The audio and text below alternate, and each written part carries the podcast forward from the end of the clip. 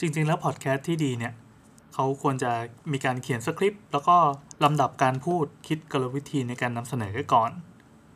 แต่สำหรับวันนี้นะแอนเจออะไร เราขออัดตอนที่กำลังตื่นเต้นสุดขีด หรือไม่ก็ตอนที่กำลังเจอเรื่องนั้นมาสดๆสำหรับพอดแคสต์ทั่วไปเขาคงไม่เอาเรื่องเดิมมาเล่าซ้ำๆย้ำๆหลายๆ ครั้ง แต่สำหรับวันนี้นะแอนเจออะไร เรากำลังเห่อเรื่องการ์ตูน ดังนั้นเราจะพูดเรื่องการ์ตูน ม่งกลายเป็นพอดแคสต์การ์ตูนไปแล้วใครที่ไม่ได้อ่านการ์ตูนเราขออภัย แต่ว่าเราตื่นเต้นจริงๆ เราก็เลยขอเอามาพูด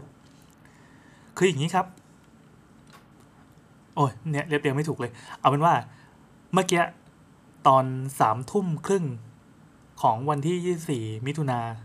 88 ปีนะครับ หลังจากมีการอภิวัตสยาม ผมนี่แหละครับ ได้ทำการประมูลการ์ตูน คืออย่างนี้เราจะเล่าไงดีวะ อะ ขอเล่าอย่างนี้แล้วกันว่า หากคุณมีการ์ตูนที่ไม่ได้อ่านแล้ว ลองเอาไปประมูล เผื่อมันจะได้ราคาที่รู้สึกว่าโอเค หรือแม้แต่ไม่ต้องได้ราคาหรืออะไรก็ตาม มันเป็นการระบายของออกไป แล้วมันก็ตรงไปถึงมือที่ของคนที่เห็นค่ามันอะเออสำหรับผมการ์ตูนที่ผมเลิกอ่านแล้ว มันคือเรื่องผ่าพิภพไททันนะครับ Attack on Titan ซึ่งเป็นสุดยอดการ์ตูนดังอีกเรื่องหนึ่งของยุคสมัยนี้แล้วกันมีแฟนคลับมากมาย โดยเฉพาะแบบ ว่าตรงๆก็คือกลุ่มสาวๆนะที่ชอบตัวละครตัวหนึ่งที่มีความเท่มากในเรื่องก็คือคุณรีไวซึ่งเป็นหัวหน้าหน่วยที่ในในการ์ตูนนั้น ถ้าใครที่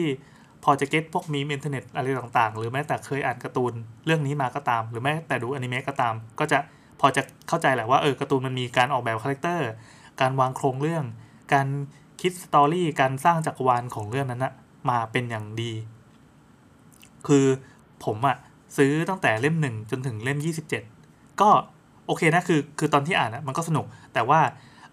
เนื่องจากตัวเองเป็นคนที่อ่านการ์ตูนเป็นเล่มๆไงพอได้รับเล่มใหม่มาปั๊บก็คือซื้อเล่มใหม่มาเนี่ย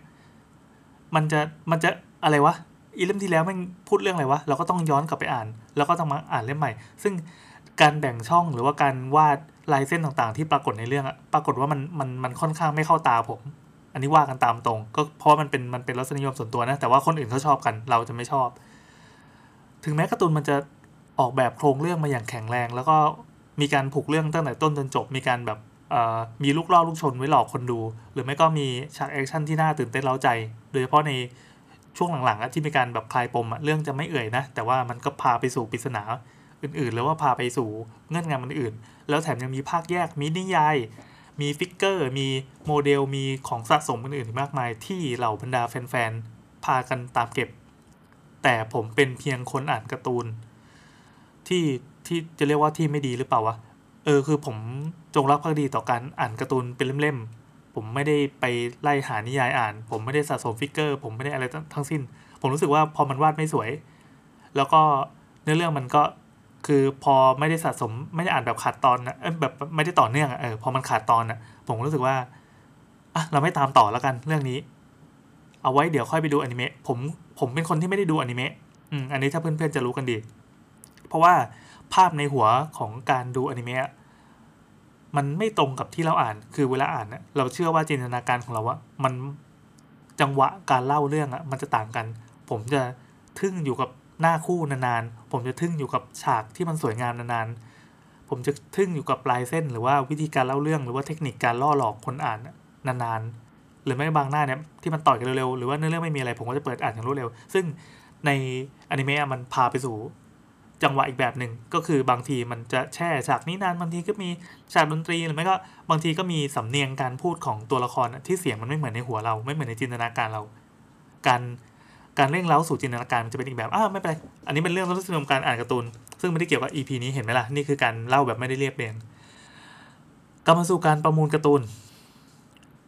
อืม ผมมีไททันนะครับ เล่มหนึ่งถึงยี่สิบเจ็ดซึ่งเป็นภาคปกติ ของวิบูลกิจอะเขา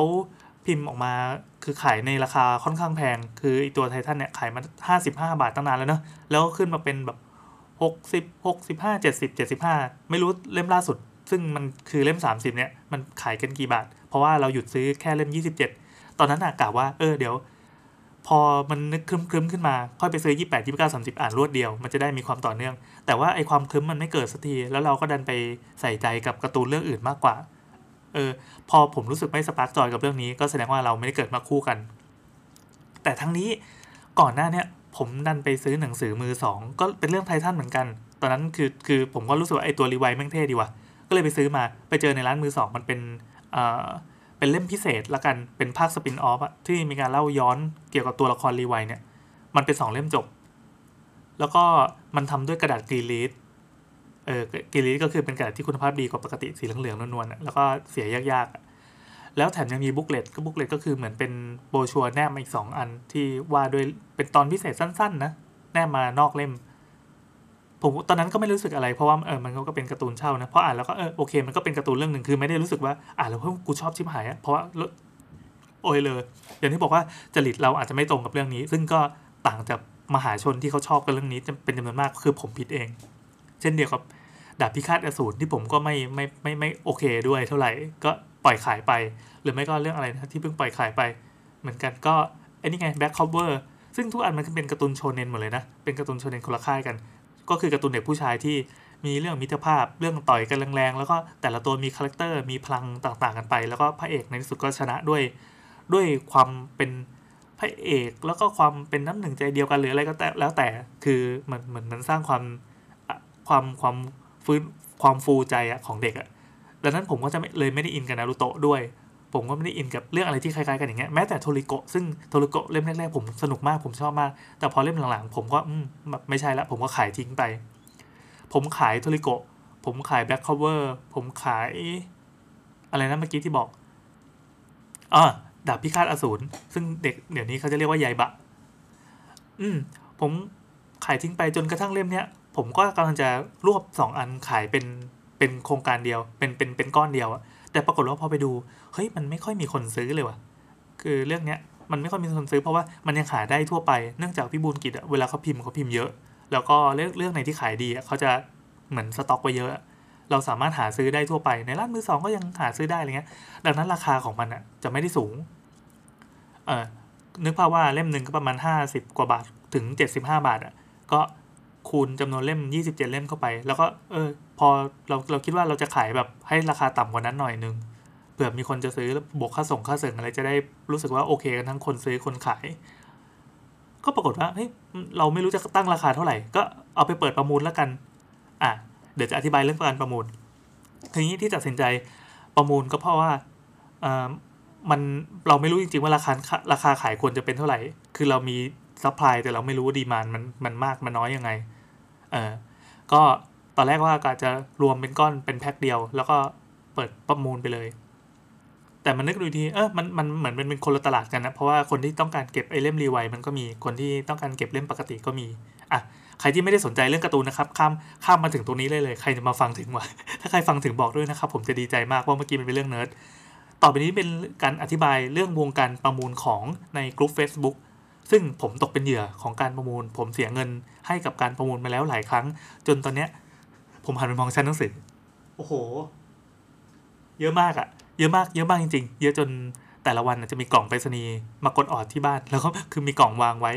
บางครั้งก็เมียไปรับบางทีผมก็ไปรับเองแล้วก็แอบเอาใส่เสื้อแล้วก็วิ่งขึ้นมาบนห้องหนังสือ ห้องหนังสือนี่เป็นแบบเขาเรียกเป็นแมนเคฟอะเป็นห้องส่วนตัวที่มีหนังสือการ์ตูนเก็บไว้เยอะมาก เออ นั่นแหละ มันรวมเป็นกันไปหลายบาท จนผมรู้สึกว่าเฮ้ยเราก็ลองประมูลดูดีกว่า มันน่าจะตื่นเต้นดี การประมูลมีสองแบบ อืม ข้อหนึ่งก็คือประมูลเลยคำว่าประมูลแปลว่า เมื่อเราตั้งไปปั๊บมันจะมีการเปิด เรียกว่าราคาเปิดแล้วกัน เปิดปั๊บเช่น เรากล่าวว่าเล่มนี้เปิดที่ 300 บาทเออเรื่องเรื่องนี้เปิดที่ 300 บาท ถ้าใครจะประมูลเท่าไหร่ก็ว่าไป ก็ใส่เพิ่มทีละ 10 บาท หรืออะไรก็ได้ลงท้ายด้วยเลขศูนย์หรือแล้ว แต่ผู้ประมูลเป็นคนก็ตั้งกติกาภายใต้ ภายใต้กฎรวมๆของกลุ่มแต่ละกลุ่มคือมันมีกลุ่มตลาดนัดการ์ตูนมือสองอะไรต่างๆอะ มีบายคนนู้นบายคนนี้หรือไม่ก็มีหลาย ๆ กลุ่มอะแต่ละกลุ่มก็จะมีกติกาต่างกัน บางกลุ่มก็เปิดเป็นสาธารณะ บางกลุ่มก็ปิดเป็น p r i v a t ไว้ แต่บางกลุ่มก็ซีเรียสเรื่องจรรยาบรรณบางกลุ่มก็ขโมยเยอะ บางกลุ่มพ่อค้าเยอะ พ่อค้าหมายความมีแต่คนเอามาขาย เออ บางกลุ่มก็คนอยู่ในนั้นประมาณห้าหมื่นก็มีบางกลุ่มก็สี่หมื่นสามหมื่นจนถึงหลักพันจนถึงหลักร้อย จนบางกลุ่มมันเป็นร้านที่เอ้ยเป็นกลุ่มที่สร้างขึ้นมาจากร้านการ์ตูนมือสองอะ แล้วเขาก็สร้างเป็น community ส่วนตัวไว้เผื่อเขาจะเอาของมาขายในกลุ่มตัวเอง อย่างนี้ก็มี ซึ่งผมอยู่ในช่วงเห่อการซื้อการ์ตูนเก่าอะเดี๋ยวเดี๋ยวค่อยว่ากันอีกที น่าจะเป็น EP หน้า เดี๋ยวผมจะพูดเรื่องการ์ตูนเก่าเดี๋ยวเพิ่งเบื่อกันนะอ่าทีเนี้ยอย่างที่บอกว่าการประมูลมี 2 แบบใช่ไหมเมื่อกี้คือจะเพิ่มเพิ่มราคาเท่าไหร่ก็ได้แล้วแต่ผู้ผู้ผู้ปล่อยประมูลจะเป็นคนกำหนด หรือกำกับกติกาขึ้นมาจะเขียนไว้อย่างชัดเจนและรัดกุม ซึ่งบางกลุ่มเขาก็เขียนไว้แค่คร่าวๆ ก็เป็นอันเข้าใจกัน แต่บางกลุ่มจะต้องเขียนอธิบายอย่างละเอียด ซึ่งผมมันดันเป็นเป็นสายนั้นคือ ถ้าทำอะไรต้องอธิบายจนทุกคนเข้าใจตรงกัน ไม่มีไม่มีเข้าใจคาดเคลื่อนผิดเพี้ยน เพราะว่ากติกาเป็นสิ่งสำคัญ มันมีคนที่เสียผลประโยชน์อยู่แล้ว แล้วก็มีคนที่ถึงชนะก็ไม่ดีใจอะไรเงี้ยนึกว่าเพราะว่าเหมือนมันใจหนักไปหรือว่าคนที่โกงประมูลหรือว่าคนพ่อค้าที่ตุกติกหรืออะไรก็แล้วแต่ มันจะมีดราม่าวิธีสยบดราม่าก็คือต้องเขียนกติกาให้ละเอียด ซึ่งการประมูลแปลว่า มีราคาเปิด ชัดเจน และไม่มีการเก็บกลับ เก็บกลับก็แปลว่า พอรู้สึกว่าราคามันไม่ได้ไม่ได้ดั่งใจอะก็ม้วนเสือ ก็บอกว่าขอไม่ประมูลแล้วอะไรเงี้ยซึ่งไอ้ไอ้อย่างไม่ขอไม่ประมูลแล้วอะเราเรียกว่าเสนอราคาเออในวงการจะมีคำว่าเสนอราคาโผล่ขึ้นมาอีกหนึ่งอันคำว่าเสนอราคานี่คืออ่าบางครั้งไม่มีราคาเปิด คือเราไม่รู้ว่าเล่มนี้จะขายเท่าไหร่จริงๆ เราก็ขอเสนอราคาก่อน แต่จริงๆ มันก็มีตัวเลขในใจอยู่ เออทุกคนมีตัวเลขในใจทั้งนั้นแหละว่า เฮ้ยไอไอหนึ่งถึงยี่สิบเจ็ดเล่มเนี่ยเราควรจะขายได้ประมาณเจ็ดร้อยบาทหรือหกร้อยบาทอะไรเงี้ยขึ้นไป ส่วนอีสองเล่มเนี่ยสามร้อยบาทละกันเพราะมันหายาก เดี๋ยวผมจะเล่าเรื่องความหายากมันอีกทีหนึ่งเอออะโอเค ผมมีราคาในใจล้วแต่ผมยังไม่บอก ก็ขอดูก่อนละกันว่าตลาดให้การตอบรับขนาดไหน ผมก็ไปเขียนกติกาไว้อย่างละเอียดเลยว่าอันเนี้ยเราขอประมูลเปิดเมื่อวานไอ้ขอขอเสนอราคา ใช้ข้อเสนอราคาแปลว่าอนุญาตให้เก็บกลับได้ถ้าราคาไม่เป็นที่น่าพอใจ ผมเปิดไว้เมื่อวานนี้คือวันที่ 23 มิถุนาแล้วก็บอกว่าขอปิดวันที่ 24 เวลา3ทุ่มครึ่ง ซึ่งการปล่อยเสนอราคาหรือปล่อยประมูลเป็นเวลา 1 วันเนี่ยก็เป็นค่อนข้างจะเป็นกติกามาตรฐานถ้าอยู่ในกลุ่มเหล่านี้มานานๆแล้วก็เห็นเขาทำกัน เราก็ทำตามไม่ได้คิดอะไร ก็หนึ่งวันเนาะก็ ก็ปล่อยไปอ่าอาจจะบอกว่าจริงๆ แล้วผมไปปล่อยในอีกกลุ่มหนึ่งแต่ว่าผมรู้สึกว่าเฮ้ยถ้าไปปล่อยในกลุ่มนั้นแล้วมันมันเป็น private อะมัน มันคงไม่มีคนสนใจแล้วมันก็กระทู้จมเร็วเพราะว่าเมมเบอร์เขาเยอะมาก เราก็เลยตัดสินใจลบกระทู้ภายในหนึ่งนาที แล้วก็ย้ายไปอีกกลุ่มหนึ่งที่เป็นเปิดเป็นพับบิกแต่ว่าสมาชิกน้อยกว่า เสร็จปั๊บผมก็ลงเขียนไว้อย่างละเอียด แล้วก็พร้อมถ่ายภาพอย่างละเอียด ก็คือมีตำหนิตรงไหนก็ถ่ายไปมุมทุกมุมจะต้องเห็น แล้วก็ทุกภาพจะต้องมีป้ายชื่อที่เราเราเขียนด้วยลายมือแปะบนกระดาษ คือบางกลุ่มไม่ได้ตั้งกติกาอย่างนี้หรอก แต่ว่าเราทำให้เป็นมาตรฐานไว้คนที่เขาเข้ามาดูจะได้รู้สึกว่าเออ มันน่าเชื่อถือหรืออะไรเงี้ย คือพ่อค้าคนนี้ดูมีจรรยาบรรณพอสมควรไม่ใช่แบบขายส่งส่งหรืออะไรเงี้ยมันก็มีจริง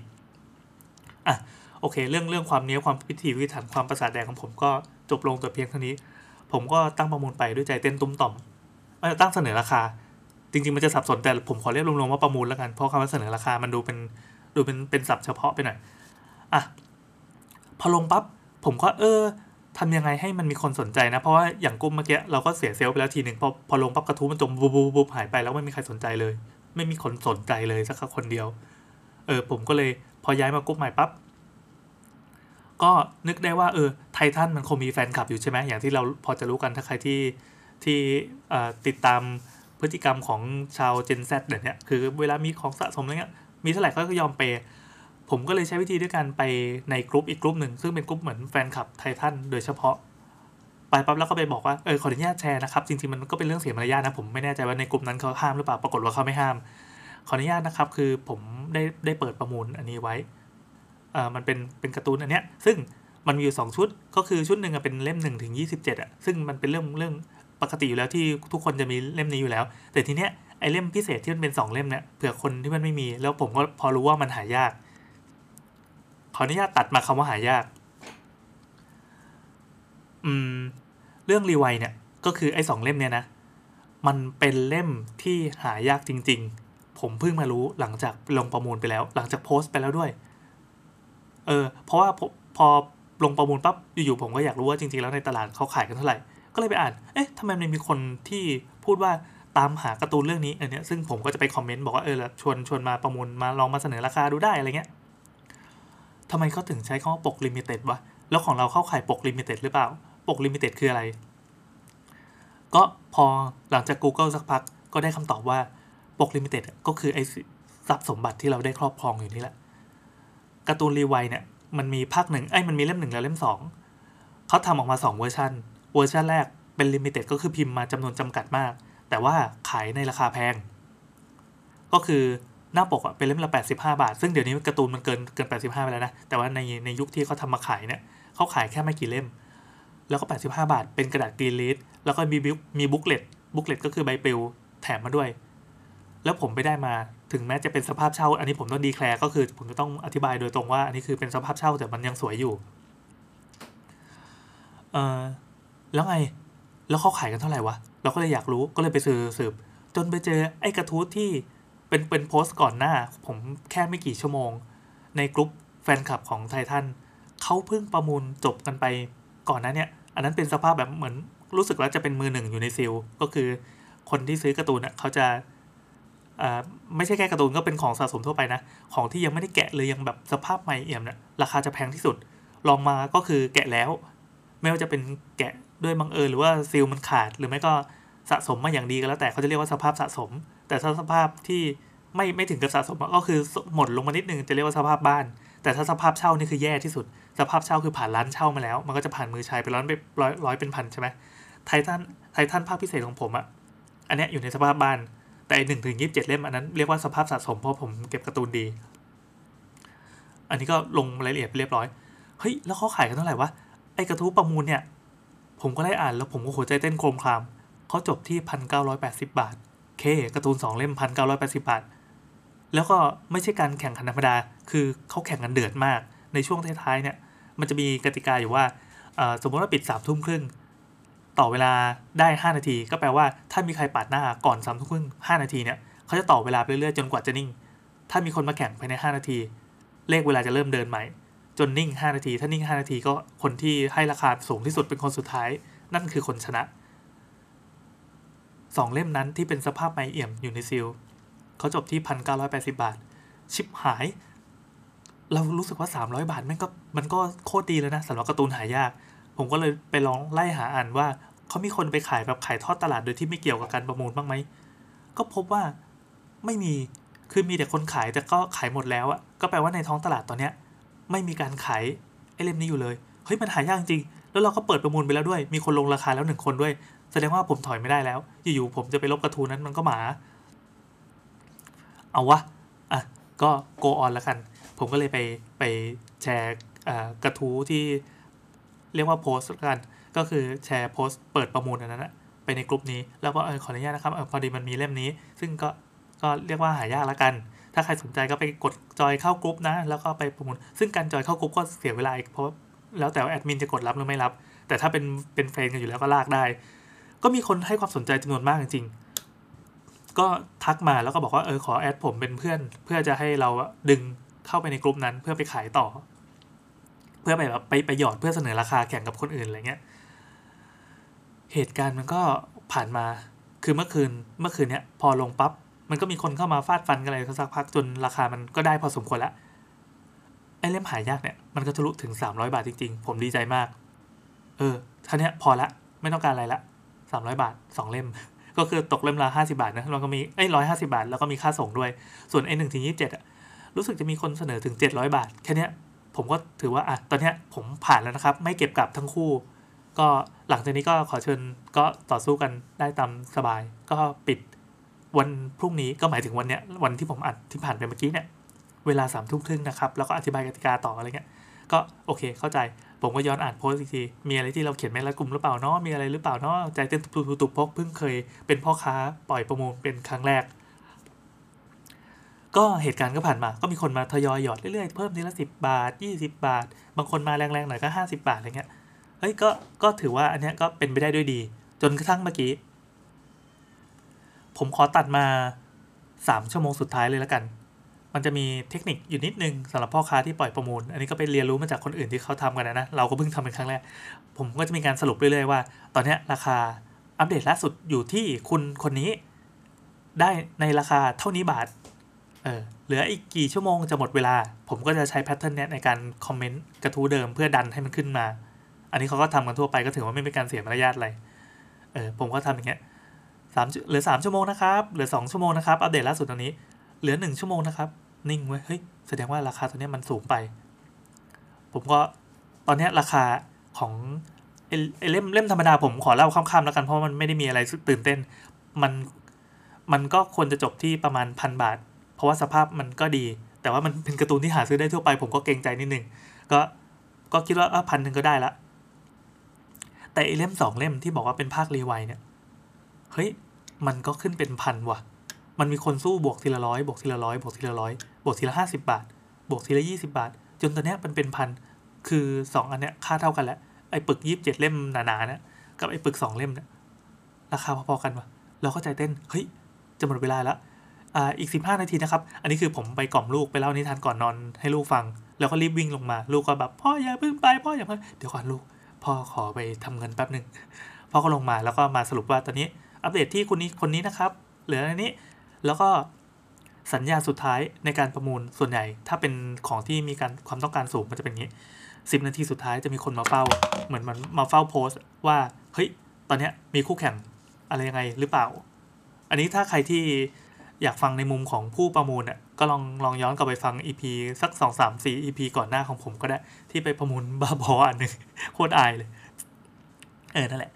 อะ แต่คราวนี้ผมเป็นพ่อค้าเอง ก็ต้องเรียกตัวเองว่าเป็นพ่อค้าแล้วแหละแม้ว่าจะเป็นมือสมัครเล่นมากๆก็ตามห้านาทีสุดท้าย ผมก็เขียนว่าห้านาทีสุดท้ายทันใดนั้นเองคือคือมันนิ่งอะมันไม่มีใครมาสนใจจะต่อแล้วก็แสดงว่าราคามันแพงเกินไปแล้วอีสองเล่มนั้นอะมันตั้งพันหนึ่งเนี่ยพันแล้วนะ ก็แปลว่าเล่มละห้าร้อยบาทในสภาพเช่า คือถ้าผมไม่เคยเห็นไอ้กระทู้ก่อนหน้าเนี้ยที่เขาจบที่พันเก้าในสภาพสะสมอะผมคงไม่รู้ว่าราคาตลาดมันพุ่งถึงขนาดนี้ แล้วผมคงไม่ได้มันมาตั้งใจแบบโพสต์ขุดขึ้นมาขนาดนี้ แต่ตอนนี้ผมรู้แล้วว่าเฮ้ยมันมีค่าตัวจริงๆว่ะถึงแม้สภาพเราจะไม่ได้สวยเท่า แต่ว่าเฮ้ยราคาแม่งขึ้นถึงพันได้จริงๆห้านาทีสุดท้าย ผมก็เขียนสรุปไปอีกครั้งว่าเหลือห้านาทีสุดท้ายนะครับ ตามกติกาดังนี้ผมก็ไปก๊อปกติกาข้างบนมาว่าอ่าถ้าเกิดว่าภายในสามทุ่มยีถึงสามทุ่มสายังไม่มีใครมาตัดหน้าเออก็จะถือว่าสิ้นสุดการประมูลลงที่สามทุ่มครึ่งตามกติกา แต่ถ้ามีคนตัดหน้าคือหรือมีคนมาเสนอราคาเพิ่ม ก็การประมูลก็จะดำเนินต่อไปจนกว่าจะนิ่ง 5 นาที เออ ก็เขียนย้ำอย่างเงี้ย คือเหมือนเหมือนพยายามจะแสดงความโปร่งใสของกติกาการประมูลนะแล้วก็กล่องช่องคอมเมนต์ก็มีไอ้จุดๆที่มันวิ่งวิ่งวิ่งอะมันเวลามันมีคนพิมพ์ใช่ไหมมันจะมีขึ้นว่า someone is typing อะ หรือว่า someone is commenting อะไรสักอย่างนี่แหละ ทั้งสองรายการทั้งเบอร์หนึ่งเบอร์สองเบอร์หนึ่งก็คือยี่สิบเจ็ดเล่ม เบอร์สองก็คือไอ้สองเล่ม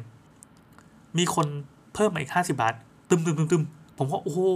ขอบคุณครับขอบคุณครับอะต่อห้านาที แล้วพอขอบคุณปั๊บมันก็มีคนต่ออีกต่ออีกต่ออีกรัวๆในรอบห้านาทีนั้น จนกระทั่ง รายการที่หนึ่งที่ผมบอกว่ามันมันหารได้ทั่วไปเนี่ยมันก็จบลงที่หนึ่งพันสามร้อยห้าสิบาท ซึ่งถือว่าสำหรับผมแล้วถือว่าคุ้มค่า เนื่องจากเอ่อสำหรับเราอะมันมันมันเป็นการ์ตูนที่ผมไม่ได้คิดว่ามันจะขายได้ราคาสูงขนาดนี้ หมายความว่าการปล่อยมือสองอะนะแต่สำหรับคนที่ซื้อไปก็ คือก็ถือว่าได้กำไรเพราะว่าอยังไงก็ตามมันก็ถูกกว่ากับการไปซื้อมือหนึ่งแน่ๆ เพราะว่าอันนี้มันเป็นสภาพที่ค่อนข้างดี แล้วก็ไอการจะไปหาซื้อตอนเนี้ย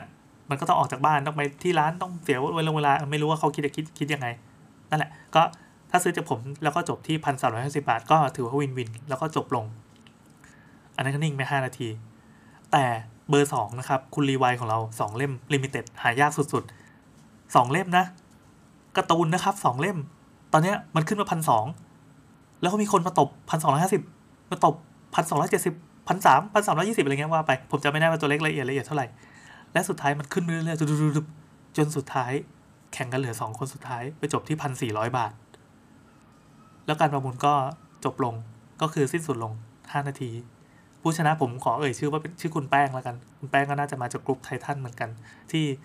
เขาเห็นคุณค่าของการ์ตูนเรื่องนี้ว่ามันหายากจริงๆ แล้วมันเป็นของที่ต้องสะสมจริง ๆ คือในมุมของคนที่สะสมนะ คือเท่าไหร่ก็ยอมจ่าย แต่ว่า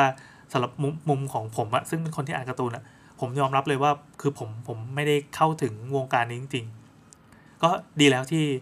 ไปถึงมือคนที่อยากได้ แล้วก็ดีกับผมด้วยเพราะว่าคือสำหรับผมก็ถือว่าฟุกไป ในวงการการ์ตูนนะครับ ในวงการการ์ตูนมือสองอะมันจะมีเหตุการณ์อย่างเงี้ยเกิดขึ้นมากมาย เช่น เรา เคยซื้อการ์ตูนเรื่องหนึ่งแล้วก็ไม่ได้ตั้งใจเก็บให้ดีก็ถึงเวลาเขาหายไปไหนแล้วก็ไม่รู้ แต่ถึงเวลาไอ้เล่มเนี้ยเสือกเป็นเล่มที่หายากมากๆมากๆมากมากมากเกรด A ก็มี A A A ก็มีเกรด S สุดๆ ก็มีบางเล่ม ก็ประมูลกันในราคาที่สูงเกินเกินจะจินตนาการได้อะลองจินตนาการดูแล้วกันว่าเท่าไหร่อะอย่างมีเหตุการณ์ที่เกิดขึ้นก่อนหน้าก็คือโจโจ้การ์ตูนโจโจ้เนี่ยเป็นการ์ตูนที่หลายๆ คนก็จะรู้จักถ้าถ้าตามอินเทอร์เน็ตมีม ก็มีการ pose ท่าแปลกๆ เพราะว่าคนวาดเขาเป็นศิลปินที่วาดวาดแบบ posture ของตัวการการ pose ของตัวละครได้อลังการ แล้วก็แต่งเรื่องได้สนุก มีแฟนคลับอยู่ทั่วโลกอะไรว่าไป อันนั้นอะเขาออกการ์ตูนมาแบบหลายสิบเล่มอะเกือบเกือบร้อยเล่มแล้วมั้งคือมีภาคปกติ 60 กว่าเล่ม แล้วก็มีภาคอ่า Stone Ocean Steel Ball Run อะไรก็ว่าไป ซึ่งพวกเนี้ยหาซื้อไม่ได้อีกแล้ว เออ พอหาซื้อไม่ได้ปุ๊บ supply มันหมด แต่ demand ยังพุ่ง แล้วก็พุ่งเรื่อยๆในสายสะสม กลายเป็นว่า มีคนเอาไปประมูลกันจบที่เกือบเกือบจะหมื่นบาท รู้สึกจะเก้าพันกว่าบาท ไอ้หกสิบกว่าเล่มเนี่ยโหโคตรสูงโคตรสูง แล้วก็เข้าใจว่าน่าจะมีอีกหลายเรื่องเช่นปาร์แมนปาร์แมนมันจะมีออก big book big book ก็อุ้ยเขาขายกันตั้งสองพันเนี่ยอะไรเงี้ยเป็นต้น หรือ Lucky Man ที่ผมผมมี อันนี้ผมซื้อซื้อด้วยใจบริสุทธิ์เลยซื้อมาตั้งแต่มัธยม แล้วเพราะผมบูชาเทิดทูนการ์ตูนเรื่องนี้มากมันสร้างตัวตนผม แล้วก็ถ้าใครมาขอซื้อก็คงไม่ขาย จนกว่าวันหนึ่งจะตายไปก็คงตายไปพร้อมกับ Lucky Man อันนี้ก็ก็หลายบาทน่าจะแบบเกินสองพันอะไรเงี้ยนอกนั้นก็มีการ์ตูนเรื่องอื่นๆอีกที่ที่เดี๋ยวนี้มันหาซื้อไม่ได้ แล้วก็ตอนนี้ก็ถือว่าวงการการ์ตูนได้ล่มสลายไปแล้วอย่างค่อนข้างจริงจังนะก็คือมันมันน่าเศร้า แต่เราก็ต้องยอมรับว่ามันมันสิ้นสุดของการอ่านคือยุคยุคสมัยของการอ่านการ์ตูน ผมว่าจะไม่เล่าอะผมเล่าตรงนี้เลยแล้วกันไหนๆก็มามาถึงนี้แล้วก็ก็ใครที่ฟังถึงบอกด้วยนะครับ ผมไม่แน่ใจจริงๆว่าว่ามันเล่าเล่าด้วยเรื่องส่วนตัวมากๆอย่างนี้มันโอเคหรือเปล่าช่างแม่งผมเผลอเผลอสนใจผู้ฟังอีกแล้วอะคืออย่างนี้ วันเนี้ยผมไปนางเลิ้งมา จริงๆแล้วไปไปสำเพ็งพารัตแต่ว่าปล่อยเมียไปก็คือ ผมกระโดดลงจากรถแล้วให้เมียขับต่อไป ผมกระโดดลงจากรถช่วงนางเลิ้ง แล้วก็ไปไล่เดิน ตามลายแทงร้านการ์ตูนต่างๆเนี่ยเดี๋ยวจะไปว่าจะไปเขียนลงในบล็อก เพราะว่ารู้สึกว่าเหมือนเก็บไว้เป็นความทรงจำนิดนึงแล้วกันว่าวันนี้ได้ไปเดินมา มันมีร้านการ์ตูนหลายร้านมากที่เป็นการ์ตูนญี่ปุ่นแบบที่เราโตมามันตอนเด็ก ๆ เนี่ย บางร้านก็ขายเฉพาะของวิบูลกิจ เพราะชื่อร้านวิบูลกิจ บางร้านขายของเนชั่นอย่างเดียว บางร้านขายของสยามอินเตอร์อย่างเดียว และบางร้านก็ขายการ์ตูนเถื่อนก็มี ผมไปไล่เก็บตามลายแทงที่ ที่ถ้าคนที่ติดตามการ์ตูนมากๆเนี่ยจะรู้กัน แล้วก็เพราะว่าการ์ตูนมันล่อยหล่อลงมาก แล้วก็สภาพของร้านมันฝุ่นเกาะมากๆ บางร้านก็มีแค่การ์ตูนใหม่ๆที่แบบมาปั๊บเพื่อเพื่อทำให้ส่งกับสายส่งอะไรเงี้ย บางร้านก็มีไว้ประดับเฉยๆ บางร้านก็ไม่รับแขกเลย แล้วก็มีอยู่ร้านหนึ่งอะผมขอเล่าแบบย่อๆแล้วกัน ร้านหนึ่งชื่อว่าร้าน AS Book นะครับ ลองไปหาดูได้ คนใน Google Map ก็ได้ใกล้ๆแยกนางเลิง a.s book คนขายเป็นคุณลุงคุณป้า คุณป้านั่งปอกมะม่วง ปอกมะม่วงในร้านเลย คือนั่งปอกกับพื้นเนี่ยแล้วลุงก็แซวป้าไปเลยแล้วว่ามีดบาดได้อะไรเงี้ย แล้วคุณลุงก็มาดูอ้าเอาอะไรละหนุ่ม ก็ เราก็เดินเข้าไปข้างในร้านนั้น แล้วก็เห็นว่ามันมีมันมีด้านหลังของแผงการ์ตูนอะเป็นการ์ตูนที่เก่ามาก แต่มันเป็นค่ายเนชั่น แล้วก็อย่างที่รู้กันว่าตอนนี้สภาพของเนชั่นมันมันมันเหมือนมันหายไปแล้วละกันการ์ตูนที่ยังคงพิมพ์อยู่ก็มีที่อยู่ในพัดเหมือนเหมือนเขียนเป็นชื่อสำนักพิมพ์ว่า NED อะก็เป็นการ์ตูนที่แพงขึ้นเรื่อยๆ เล่มละเก้าสิบห้าบาทแล้วนะครับการ์ตูนปัจจุบันเนี้ยไม่ได้เป็น Green Read หรืออะไร นี่นี่แพงกว่ารีไวตอนซื้อมาอีกเออก็พิมพ์อยู่แค่ไม่กี่เล่ม เช่นแบบโจโจ้ดราก้อนบอลอะไรกันไอพวกที่มันดังๆ mass mass อะอืม แล้วก็นอกนั้นก็มีเก็บไอพวกโดราเอมอนเล่มใหญ่ๆซึ่งก็แพงขึ้นเรื่อยๆแล้วเราก็คงไม่ได้ซื้อด้วย แต่ว่าหลังแผงมันมีการ์ตูนที่ฝุ่นเกาะอยู่ ผมไปลองคลำคลำดูเฮ้ยมันมีเล่มที่เก่าๆแล้วก็หายากเสียดายที่ว่าผมไม่ได้ทำการบ้านมา ผมก็เลยไม่รู้ว่าจะต้องจะต้องซื้ออะไรบ้าง แต่คุณลุงก็บอกว่าเล่มทั่วไปเนี่ยลดยี่สิบเปอร์เซ็นต์เฮ้ยซึ่งมันสูงมากเว้ยการ์ตูนที่ลดยี่สิบเปอร์เซ็นต์เนี่ยถ้าร้านทั่วไปจะไม่ลด ถ้าเป็นร้านที่ขายปลีกหรือว่าอยู่ในกรุงเทพทั่วไปจะลดประมาณแบบ ห้าเปอร์เซ็นบ้างสามเปอร์เซ็นบ้าง ถ้าการ์ตูนลิโดลดสิบเปอร์เซ็นต์อืมแต่ที่เนี้ยลดยี่สิบเปอร์เซ็นต์เข้าใจว่ามันคงเป็นแบบสายส่งอ่าแบบสายตรงมากๆ หรือไม่ก็เป็นของบริษัทเองเลยก็ว่าไป ลดยี่สิบเปอร์เซ็นต์ของเนชั่น แต่ไอแผงที่ฝุ่นเกาะแล้วนะ่ะเขาลด 50%หนึ่งในนั้นมีโดเรมอนอ่า Movie Story ซึ่งเป็น big book ที่ตอนนี้ก็เรียกว่าหายากแล้ว อันนี้ผมบอกลายแทงเลยนะครับ ชี้ให้เลยว่า ใครที่สนใจจะไปเก็บ ไม่ว่าจะเอามาขายหรือจะมามูลประมูลหรือว่าอ่านเองก็แล้วแต่คุณลุงยังมีให้ หรือว่ายาวาระเป็นเล่มเดียวกับคนวาดพลูโต คนวาด Twenty Century Boy อะ อันนี้ก็ลด 50%เหมือนกัน แต่ว่าไม่ครบทุกเล่ม แล้วก็มีพวกคิเทเรสึพวกอะไรนะจิมปุย พวกผลงานของอาจารย์ฟูจิโกะยังมี big book ที่หลงเหลืออยู่ในร้าน แล้วเขาก็บางเล่มที่มันมันมันมีคนต้องการเยอะเขาก็จะลดแค่ยี่สิบเปอร์เซ็นต์ซึ่งมันก็เยอะมากแล้วนะ กับบางเล่มลดห้าสิบเปอร์เซ็นต์อืม ไปหาดูแล้วกัน รวมถึงมีโจโจ้ มี Twenty Century Boy อะไรว่าใหม่ๆก็ว่าไป ขณะที่เราเข้าไปเลือกอะคุณลุงเขาเปิดไฟให้ไว้ คือเขาดูแลอย่างดีมากอะคือถึงร้านจะเป็นร้านที่ฝุ่นเกาะแล้วก็ขาดการดูแล มันเป็นการ์ตูนที่เก่ามาก เราไปจับเล่มไหนก็ฝุ่นเกาะจับมือ คุณลุงเขาเห็นแล้วออกมาเหงื่อท่วม เขายื่นผ้าคีริ้วให้เป็นผ้าแบบผ้าเช็ดโต๊ะอะไรเงี้ย อะหนูแบบเช็ดไอ้ไม่ใช่ไอ้หนุ่มเช็ดมือดิ แล้วก็อะเช็ดเช็ดเช็ดเนี่ยผ้าดีเลยเนี่ยซื้อมาจาก จากจีนเนี่ยมีเป็นม้วนเลย แต่แรกคิดว่าเขาจะขายแต่เขาไม่ได้ขาย แล้วก็ชวนคุยเรื่องการ์ตูนเล่มนั้นเล่มนี้ ซึ่งร้านก่อนหน้าครับขอพาดพิงเลยแล้วกันก็คือร้านวิบูลกิจต้อนรับค่อนข้างแย่ ก็ไม่คือเหมือนเหมือนมองเราเป็นขโมย อารมณ์นั้นอารมณ์นั้นร้านสยามอินเตอร์ก็ธรรมดาเหมือนเป็นลูกจ้างทั่วไป ที่ไม่ได้สนใจอะไรเท่าไหร่รวมถึงร้านการ์ตูนเถื่อนสองสามร้าน ซึ่งซึ่งการ์ตูนเถื่อนก็ มีเล่มที่หายากเหมือนกัน เช่นพวกทาจังอะไรเงี้ย ทาจังหายากมาก ทาร์ซานเจ้าป่า อันนั้นเขาก็เขาก็แบบดูธรรมดาธรรมดา แต่คุณลุงอะเขาให้ใจมากจนเรารู้สึกว่าเฮ้ยเราอยากอยากช่วยเหลือคุณลุงบางอย่างเป็นการตอบแทน เราก็เลยตั้งใจว่าถ้าคราวหน้ามาเนี่ย เราจะมาซื้อ 20 Century Boy ฉบับ Big Book ซึ่งโคตรแพงแพงชิบหาย แต่มันลด 20%นะครับคุณลุง เราก็คงจะมาใช้บริการคุณลุงในเร็ววันนี้ วันไหนที่ไปสำเพ็งเราคงขอเมียกระโดดลงอีก อ่ากลับมา ก็คือไปตามได้นะครับ ขอย้ำชื่ออีกทีว่า AS Book ซึ่ง S Book จะอยู่ใกล้ๆกับแยกนางเลิงซึ่งโซนนั้นจะมีร้านการ์ตูนหลายร้าน S Book ลด 20%ขายเฉพาะเนชั่น วิบูลกิจ ขายเฉพาะวิบูลกิจ นี่ไป search ใน Google Map ได้นะ ผมผมไปรีวิวให้ไว้พอสมควร แล้วก็มีอะไรนะเอ่อมี SMM ซึ่งตอนนี้สยามอินเตอร์เขาใช้ใช้คำว่า SMM ในการในการออกอากาศและในการ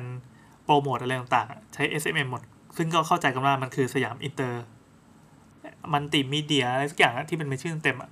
แล้วก็มีร้านมีนาโกะอยู่ต้องเดินข้ามถนนไป มีนาโกะจะขายเฉพาะรักพิมพ์ไป search Google เอาได้นะครับ ไป search ใน Google Map มาได้นะครับ ผมจะพูดเร็วๆ แล้วก็มีร้านที่อยู่ตรงข้าม SMM Book เมื่อกี้ SMN อะไรวะ มันชื่อ SMM Plus เออ SMM Plus พิมพ์ภาษาอังกฤษติดกันไปเลย อันนั้นน่าจะเป็นร้านการ์ตูนเถื่อน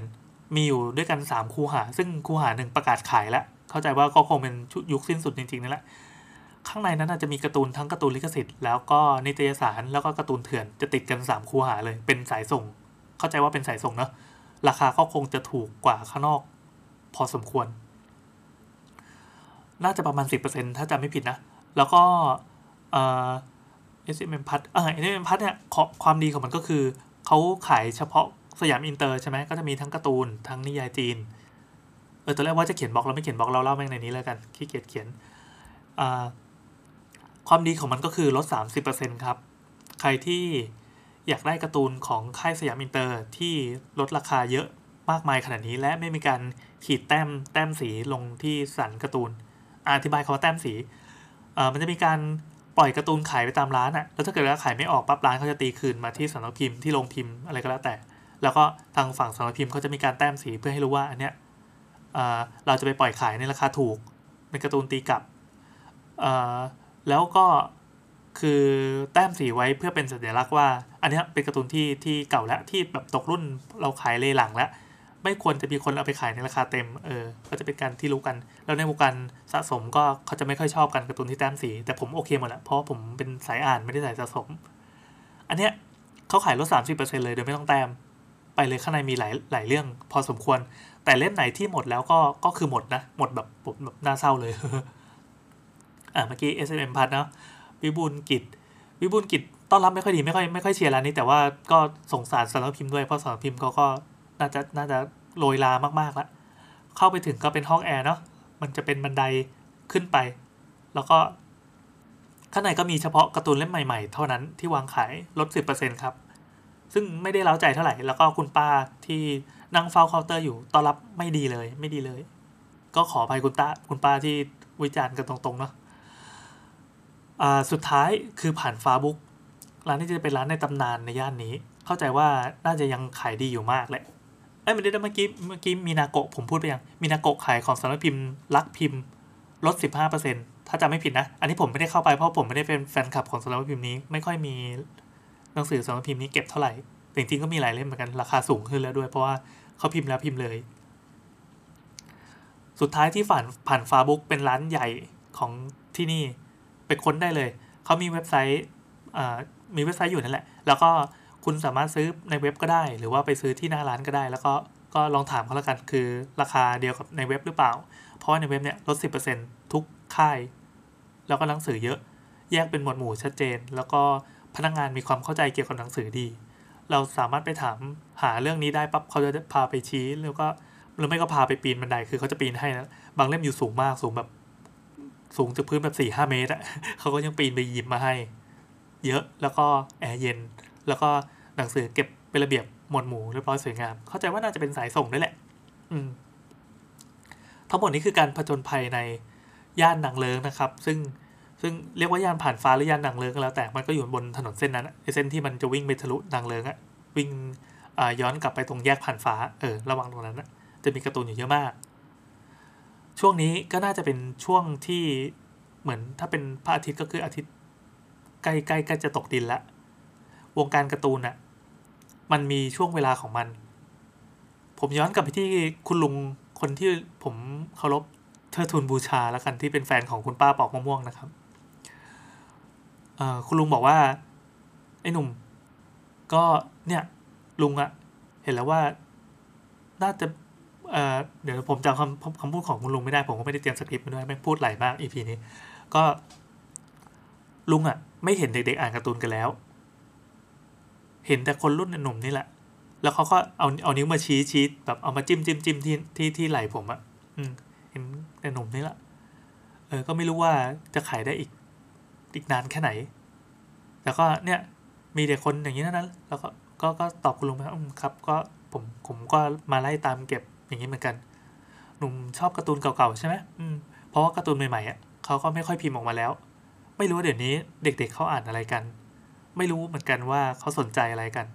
คือเราก็พยายามจะแทรกแทรกความความเศร้าของคุณลุงนะคือคือจะแบบว่า เด็กๆเขาอ่านเว็บตูนนะครับ ไม่ก็แบบอ่านพวกสแกนเถื่อน หรือไม่ก็เขาสนใจอย่างอื่น มีความบันเทิงอื่นๆมากมายนอกจากการ์ตูนรอเขาอยู่ครับอะไรเงี้ยเออก็คิดว่าวันหนึ่งมันก็คงหมดไปเนาะเนี่ยอย่างที่ออกมาเนี่ยก็แพงมากเลยเขาก็บ่นอะไรไปตามเรื่องราวแต่คือคือผมก็ค่อนข้างสะท้อนใจว่าเออ keyword อันหนึ่งของคุณลุงก็คือ มีแต่คนแบบอย่างไอ้หนุ่มอะเท่านั้นที่จะอ่านการ์ตูน มีแต่ผู้ใหญ่ที่ยังแบบหัวใจเด็กเท่านั้นที่อ่านการ์ตูน แล้วก็ มาจัดพอดแคสต์เกี่ยวกับการ์ตูน อะไรของมึงนะครับ ก็จบลงนะครับ เริ่มด้วยการประมูลจบด้วยการบ่นเรื่องความตายของวงการการ์ตูน ซึ่งผมไม่แน่ใจว่าจะบ่นไปอีกกี่ครั้ง ก็ตอนแรกตั้งใจว่าจะตัดเป็น EP หน้าหรือว่าน EP ถัดไปหรือไม่ก็เขียนลงในบล็อก แต่คิดว่าอะเอาเท่านี้แล้วกัน จะได้ไม่เศร้าเกินไป ขอบคุณที่ติดตามนะครับ ใครที่ฟังมาถึงตรงนี้ช่วยบอกว่าบูมบายเย่ด้วยผมจะดีใจมาก สวัสดีครับ